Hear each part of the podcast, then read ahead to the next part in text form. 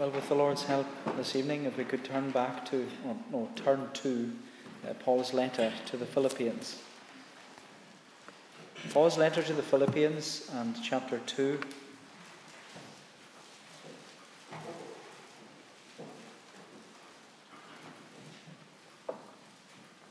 Philippians chapter 2, and we're looking at verses 12 to 18 this evening. Philippians 2 at verse 12, where Paul writes, Therefore, my beloved, as you have always, always obeyed, so now, not only as in my presence, but much more in my absence, work out your own salvation with fear and trembling. For it is God who works in you both to will and to work for his good pleasure. Do all things without grumbling or questioning, that you may be blameless and innocent, children of God without blemish in the midst of a crooked and twisted generation, among whom you shine as lights in the world, holding fast to the word of life, so that in the day of Christ I may be proud that I did not run in vain or labor in vain, even if I am to be poured out as a drink offering upon the sacrificial offering of your faith. I am glad and rejoice with you all. Likewise, you also should be glad and rejoice with me, and so on. Now, at this time of year, uh, with the weather now improving slightly and the nights certainly getting longer, uh, many of you, I know, that you're involved in planting. Many of you like to plant flowers. Many of you like to plant your own vegetables, whether it's potatoes, carrots, or cabbages, or whatever it may be. And as those who know a lot about planting and growing, you'll know that the process it takes time. The process from planting the seed to the product of a flower or a vegetable, uh, you know that it takes time. Growing is a slow process. It doesn't happen overnight, and it's not easy because, as you know, the earth has to be prepared, the seeds have to be planted, the ground has to be watered, and the weeds have to be lifted. And it all takes effort, it's hard work, it takes time. There has to be an element of patience and even perseverance uh, before the results are clearly seen. And we read about this earlier in Jesus' well known parable, the parable of the sower. As you know, the parable of the sower, it isn't actually about the sower or the seed. The parable is all about the soil and onto what kind of soil the seed lands on. And the parable, in the parable of the sower, Jesus gives the illustration of the types of heart that sit under the sound of the gospel. Because there are those, as Jesus says, they have a hardened heart, where the seed it penetrates no deeper than the surface. There are some who have hollow hearts. Their seed has no depth, no root, and no earth, no place to grow. There are some who have hungry hearts, where the good seed it takes root, but the heart it's still not satisfied, finds no security, and it keeps looking for it in the world. It's not satisfied with Jesus. And so the fruit it produces, it just gets choked. But then Jesus described the healthy heart. And the healthy heart, he said, is open and ready to respond to the seed. And because, and because the, the healthy heart responds to the words of Jesus, they respond by faith and obedience. Jesus says, there is growth. And as Jesus said in the parable, the seed that fell on good soil it holds it fast in an honest and good heart and bears fruit with patience. And so growth takes time. Growth is a process where there has to be an element of patience and perseverance.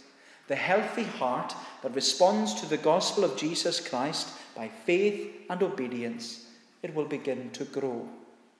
And you know, that's what Paul is talking about here in these verses. Paul is giving to the Philippians and he's giving to us as, as we study this passage, he's giving us a lesson and a reminder of the work of sanctification. Because as we know, sanctification is a process. And like it is with planting flowers and planting vegetables and sowing seed, the process of sanctification, it takes time. It takes effort. It's hard work. And there has to be an element of patience and perseverance before results are clearly seen. And in this section, verses 12 to 18, Paul is teaching about the joyful progression in the Christian life. The joyful progression of the Christian life. And he's dealing, Paul is actually, he's dealing with the question, what happens after we are saved and before we reach heaven? What happens in that time frame? What happens after the seed lands upon the good soil and before the harvest? What happens in that, in that period? And Paul says there is this joyful progression in the Christian life because there's growth, there's development, there's maturity, and he says there's sanctification. And you know, Paul, he has hinted at this already in his letter because he encouraged the Philippians back in chapter 1. He said, right at the beginning of his letter, he says, I am sure of this, that he who began a good work in you will bring it to completion at the day of Christ Jesus. And then later on, near the end of chapter 1, Paul exhorted the Philippians to humbly live their lives in a manner that is worthy of the gospel. But now, as we come to this section, Paul explains how exactly they are to do that. And so, Paul, in these verses, he gives to us a lesson on the joyful progression of the Christian life. And he says that spiritual growth, it involves three things working, witnessing, and worshipping. Spiritual growth involves three things working, witnessing, and worshipping. So, the first thing, working. Uh, look at verse 12. Paul says, Therefore, my beloved, as you have always obeyed, so now, not only as in my presence, but much more in my absence, work out your own salvation with fear and trembling. For it is God who works in you, both to will and to work for his good pleasure. You know, when Paul addresses the congregation in Philippi, he does so with such uh, compassionate and loving terms. He calls them there in verse 12, my beloved. In chapter 1, Paul said that he held this congregation in his heart and he yearned with them with the affection of Christ Jesus. But now he calls them my beloved. And you know, it really ought to show us that the pastor's heart that Paul had for the congregation in Philippi, it was he had this deep love, this deep affection for them. But even more so that when he's broaching subjects that are sometimes difficult and sometimes challenging, Paul, he wants the Philippians to know that he doesn't write to them with coldness. He doesn't speak to them with this hardness towards them. No, he wants to know that what he's saying to them is being said to them out of love and it's been said with warmth and affection for them. It's been said to them with such genuineness that they will grow and joyfully progress in their Christian life to give God the glory in all things. And you know, I was thinking, even just looking at that verse, I hope and pray that that's the way you receive my ministry among you. That it's not presented to you in a cold or hard way that's, that's very matter of fact or very distant to you. Because my longing uh, is that Everything I say to you will be said with warmth, that it will be said with affection for you. And however difficult the topic uh, that we're looking at is, whatever time, time frame it may be, that whatever I say, that it's said to you in love and out of a genuine concern for your soul and for your growth as a Christian. Because my heart's desire, as I'm sure it is for you, is that we would be faithful witnesses that we would obediently live out the gospel in our day and in our generation. Because that's what Paul wanted for the Philippians. He says, My beloved, as you have always obeyed, not only in my presence, but much more in my absence. And what Paul meant by always obeying, he, he didn't mean that the Philippians were perfect. Far from it. Because Paul knew that perfection is not of this world. But Paul also knew that faith and obedience is. Faith and obedience is of this world. And it's interesting because the word obedience or obeyed, it comes from the root word to hear. Because, as you know, obedience is the act of responding to what you have heard. And that's what Jesus said when he concluded the parable of the sower. He said, He who has ears to hear, let him hear. Jesus was calling his audience, those who were in the hearing, he was calling us to respond to the gospel by living a life of faith and obedience. He was calling us to respond to the word of God with a healthy heart. Because a spiritually healthy heart, says Jesus, it will seek to grow and bear fruit by obedience to God's word. And that's what Paul commends. He commends the obedience of the Philippians, he commends their faith, and he commends their continued obedience to the word of God. And you know what's remarkable that despite all that's gone on in Philippi, 10 years earlier, the Philippians, they first heard the word of God when Paul planted the church there. Paul and his companions, as we saw a few weeks ago, they all arrived in Philippi and Paul began to sow the seed. And as we know, that seed which Paul sowed, it landed upon good soil. The Lord opened Lydia's heart. And the Lord opened the heart of the Philippian jailer. And the Lord opened the heart of, of many people in Philippi.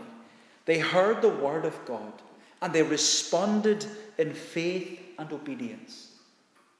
Now, Paul says here that despite his absence, despite that 10 year absence, the Philippians have continued to respond to the Word of God in faith and obedience.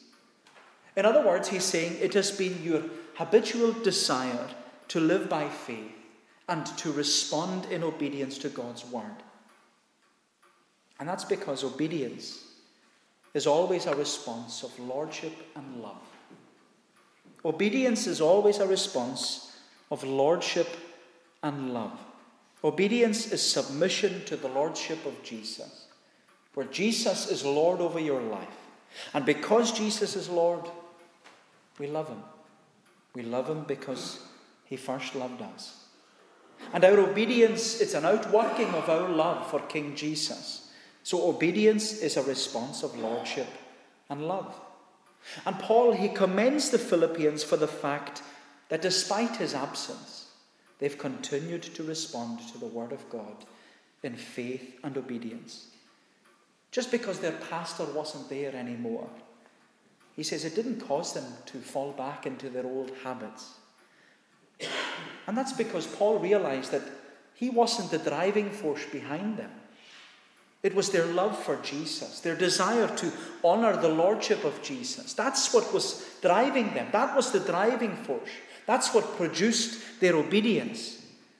And that's what should always produce obedience, not what other people say, or what other people will think, or what's expected of us. Our obedience should always be a response of lordship and love towards Jesus Christ. And you know, by stressing the importance of obedience, Paul highlights that our joyful progression in the Christian life, it has a human element to it. Meaning that we have a responsibility in our sanctification. We have a part to play. We have a work to do. And that's why Paul says, he goes on to say, Work out your own salvation with fear and trembling, for it is God who works in you both to will and to work for his good pleasure. And you know what Paul is actually saying here is so wonderful. Because what he's saying is that our sanctification, it's all about working out what God has already worked in into our salvation. Our sanctification is all about discovering and learning and growing in knowledge of what God has done in our lives through the salvation accomplished by Jesus Christ. Our, sal- our sanctification, it's all about marveling at the wonder and glory of Christ's humiliation and exaltation. Our sanctification, he says, is all about having the mind of Christ and following his example. That's why Paul said back in verse 5 he said, Have this mind among yourselves, which is yours in Christ Jesus, who, though he was in the form of God, did not count equality with God a thing to be grasped, but made himself nothing, taking the form of a servant, being born in the likeness of men. And being found in human form, he humbled himself by becoming obedient to the point of death, even death on a cross. Therefore, God has highly exalted him and bestowed on him the name that is above every name, so that, so that at the name of Jesus every knee should bow in heaven and on earth and under the earth, and every tongue confess that Jesus Christ is Lord to the glory of God the Father. Therefore, my beloved, as you have always obeyed, so now, not only as in my presence, but much more in my absence, work out your own salvation with fear and trembling. For it is God who works in you, both to will and to work for his good pleasure. And so, what Paul is saying, my friend, is that our sanctification is all about becoming more and more like Jesus. Because we are to work out, we are to labour at, we are to discover and learn and grow and marvel at, and even follow the example of Jesus Christ. And we're to do it, says Paul, with fear and trembling. That doesn't mean that we're to work out our salvation with dread and dismay. It means that we're to purposefully work out our salvation with duty and dedication. We're to be committed in our work of sanctification. We're to be actively working out our salvation, labouring at our joyful progression in our Christian life. And we do that by seeking the Lord in prayer, by learning from the Lord in His Word, by being in fellowship with the Lord's people, by pursuing holiness, by disciplining our minds and our bodies according to God's Word. My friend, our sanctification it's not easy. But no one said it would be easy. That's why the Christian life is described in the Bible as a fight, it's described as a race, it's described as a pilgrimage, a journey. All these things, they all involve resistance, they all involve a struggle, they all involve perseverance and patience. My friend, we are to work out, we're to labour at, we're to discover and learn and grow and marvel at and follow the example of Jesus. And Paul says that when we work at being like Jesus, that's when God is continually working in us. That's when we're growing. That's when we're being shaped and taught and encouraged. We are working out what God has already worked in into our lives through salvation in Jesus Christ. We're discovering what God has done in us. But you know, Paul, he doesn't leave it there because he says, We work out what God has worked in so that God will work out of us. It's amazing. We work out what God has worked in so that God will work out of us. And what Paul means is that Every experience we go through in our Christian lives, and sometimes even before we were converted, God has worked all these things into our lives, all these threads. The Lord has worked them all in according to His will so that we would work out what He's doing and discover and learn and grow in in learning about his character, his compassion, his love, his faithfulness, his mercy, we're learning more and more about God. So he, he works in, we work out, but that, then God also works out of us and uses all our experiences, all our hardships, even our sorrows. He uses it all for His glory. He uses it all for His glory. And you know, when I read Paul's words here in verses 12 and 13, I'm reminded of that anonymous poem. I'm sure you've read it before the, the Divine Weaver. It's a wonderful poem that just reminds us of what the Christian life is all about. My life is but a weaving between my Lord and me. I cannot choose the colours, He weaves it steadily. Sometimes He weaves sorrow, and I in foolish pride forget that He sees the upper and I the underside. And not till the loom is silent or the shuttle cease to fly shall God unroll the canvas and explain the reason why the dark threads are as needful in the weaver's skilful hand as the threads of gold and silver in the pattern he has planned.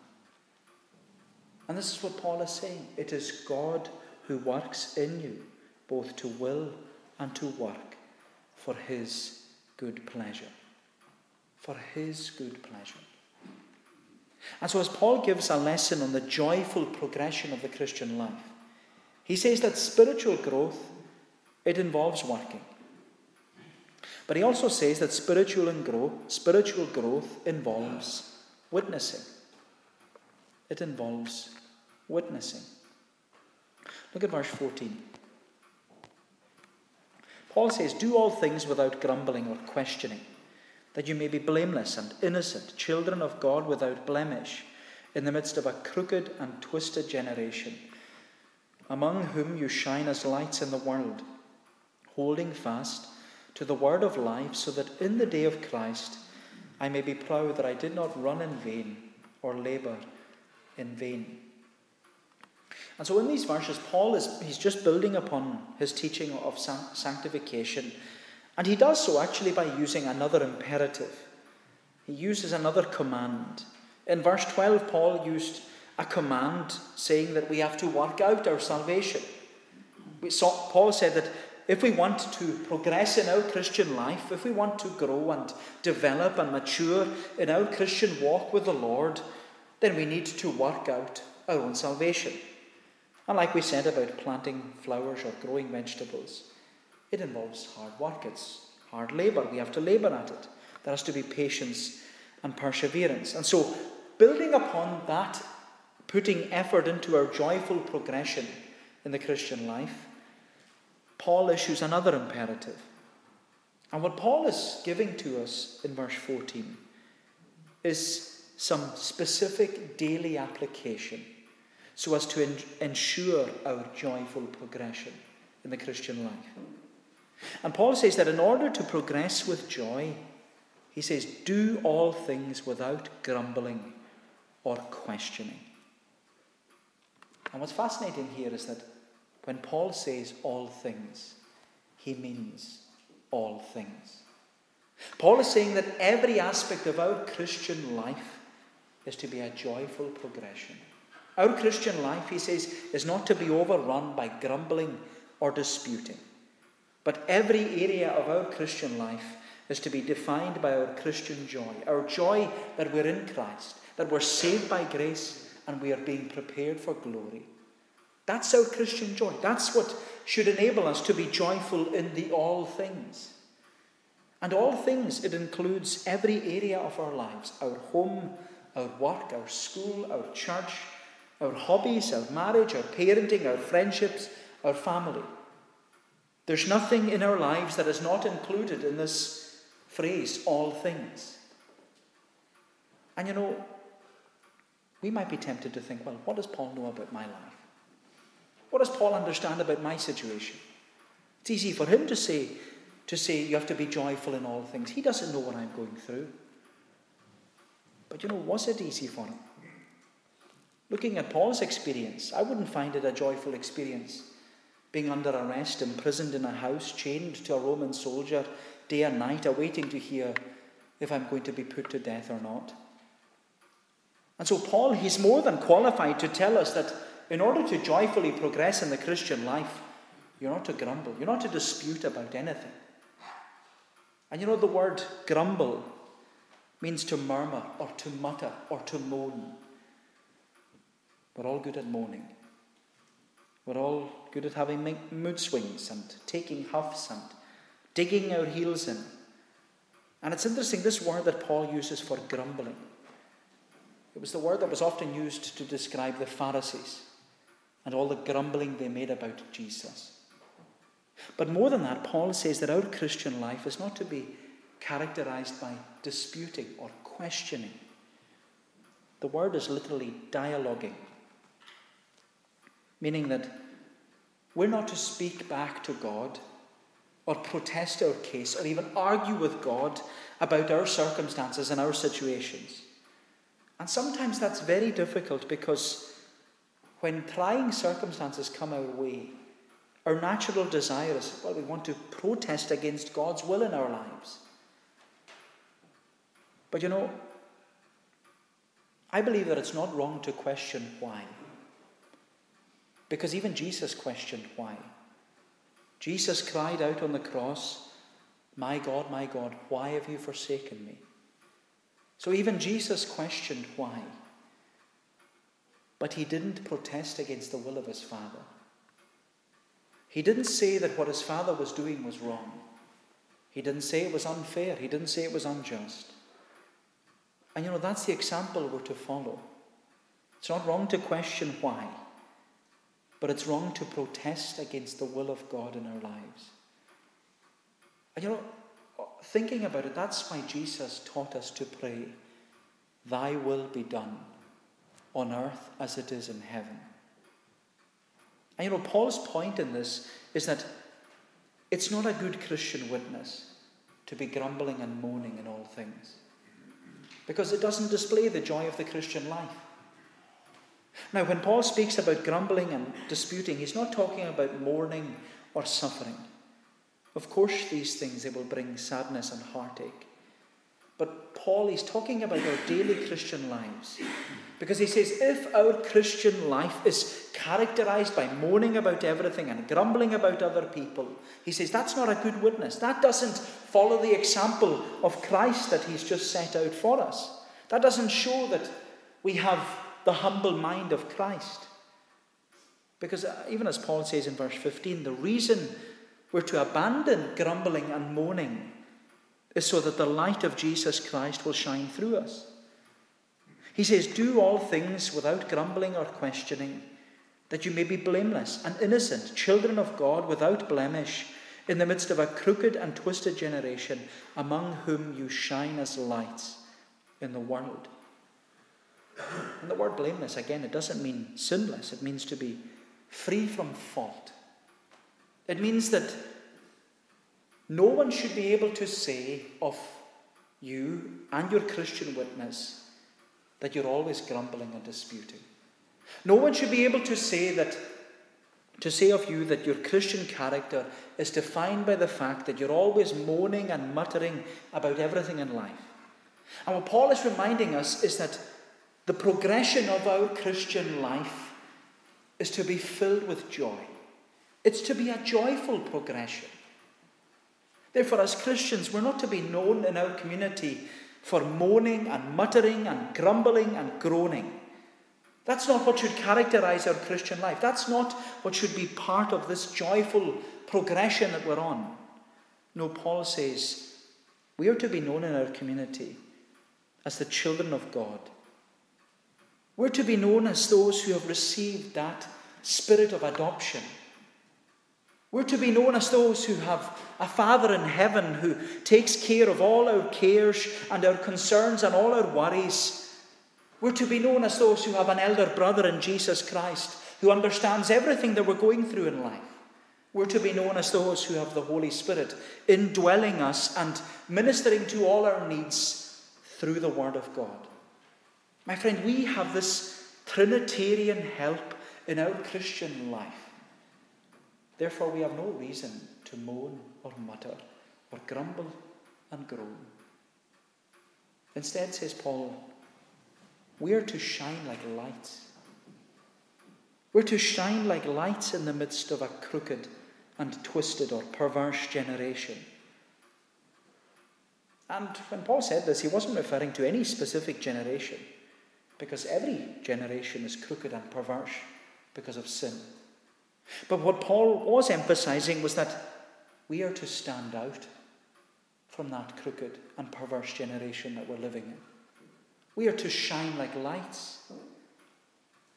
Literally, Paul says that the Christian is to shine like stars. We're to shine like stars. And you know, it's such a vivid illustration, isn't it? It's only when the sky is completely dark at night, and it's against the black canvas of the night that you can see all these stars shining brightly. And Paul says that's what you're to be like. You're to stand out from the darkness. You're to be distinct from the night that surrounds you. You're to be a light in darkness. You're to, to shine like stars in your home and in your workplace and in your community. And you know, I don't know about you, but maybe you think that you're just like a, a little poor star that barely lights up the vastness of the night sky. Because maybe you're so quiet in your witness. You don't say much, maybe just the odd word here and there if somebody speaks to you about the Lord. But you know, I was looking this up, it's really interesting. It's estimated that the light of a star, because it's so far away, the light is four years old before it reaches us. Therefore, the star, it has been shining for four years before it's even noticed. And you know, sometimes that's like the Christian. Their progression and their growth and their, their development. It takes time, it takes effort, it requires patience and perseverance. Because when it comes to your Christian witness, you have to, be, have, you have, to have a faithful witness and an obedient witness. You have to continuously shine like stars. And maybe after four years, maybe even longer, the light of your patient and persistent witness will eventually be seen. The consistency of your Christian witness will be seen. And people will take notice. And maybe they'll even ask you. They'll ask you about the source of your light. Where do you get your light from? And so, what is the source of our light? Paul says here, he says, it's the word of life. The source of your life the word of life. It's the gospel. So we're to hold fast the gospel because, as one commentator says about this, if we hold fast the gospel, we will hold forth the gospel. If we hold fast the gospel, we will hold forth the gospel. We will witness and testify to the fact that it's because of the gospel, because of this good news, it's because of it that we're growing, we're developing, we're maturing and we're becoming more and more like Jesus. And so, as Paul gives a lesson on the joyful progression of the Christian life, he says that spiritual growth it involves working, and it involves witnessing, and just in a word, it involves worshipping.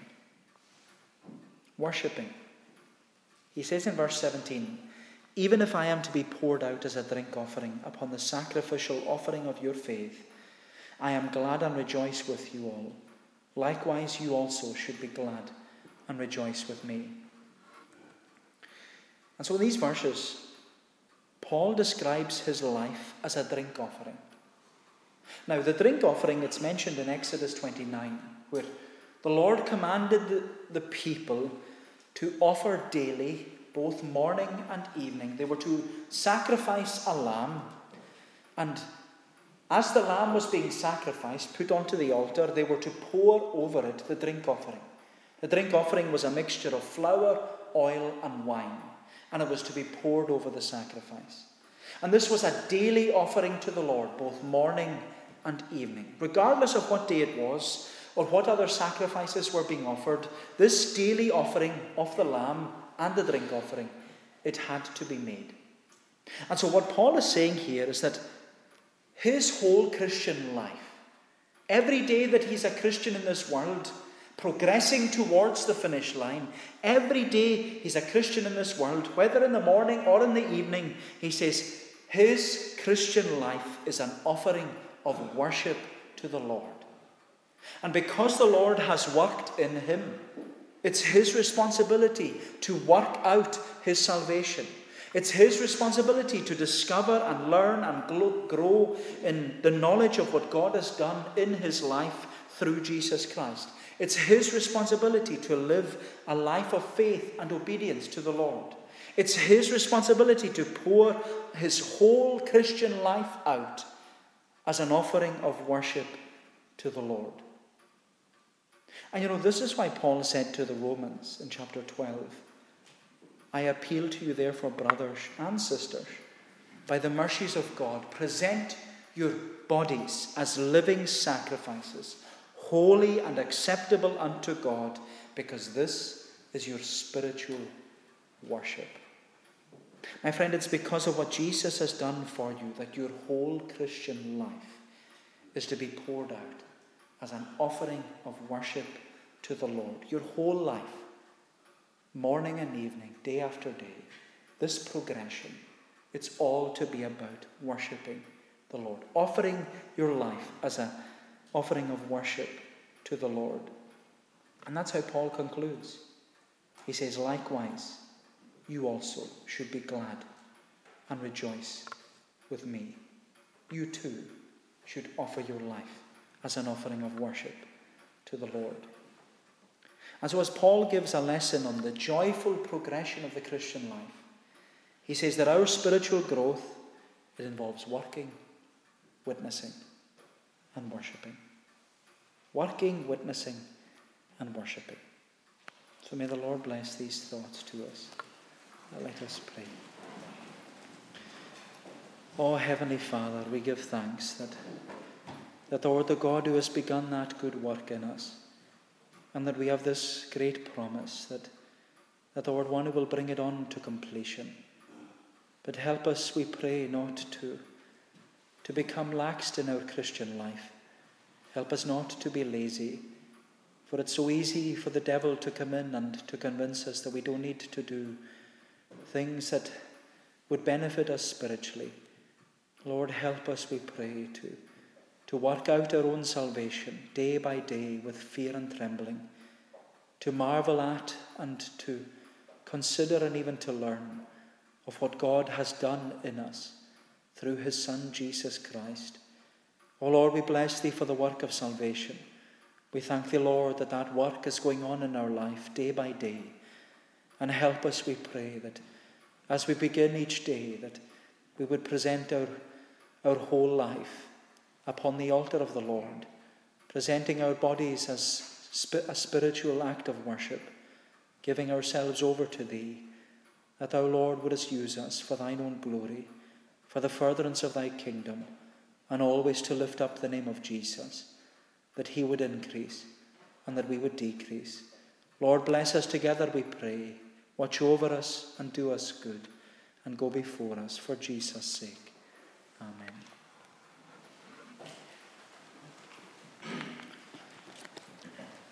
Shall bring our time to a conclusion by singing the words of Psalm 8. Psalm 8 in the Scottish Psalter, page 207.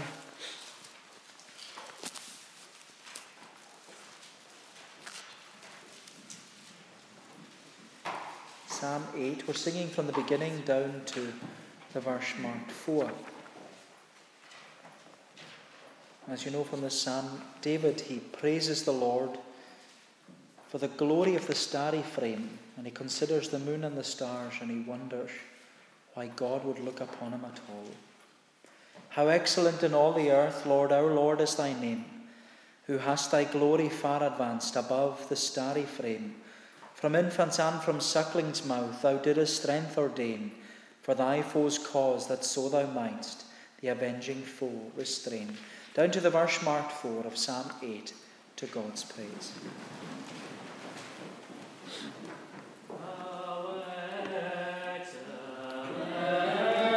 Yeah.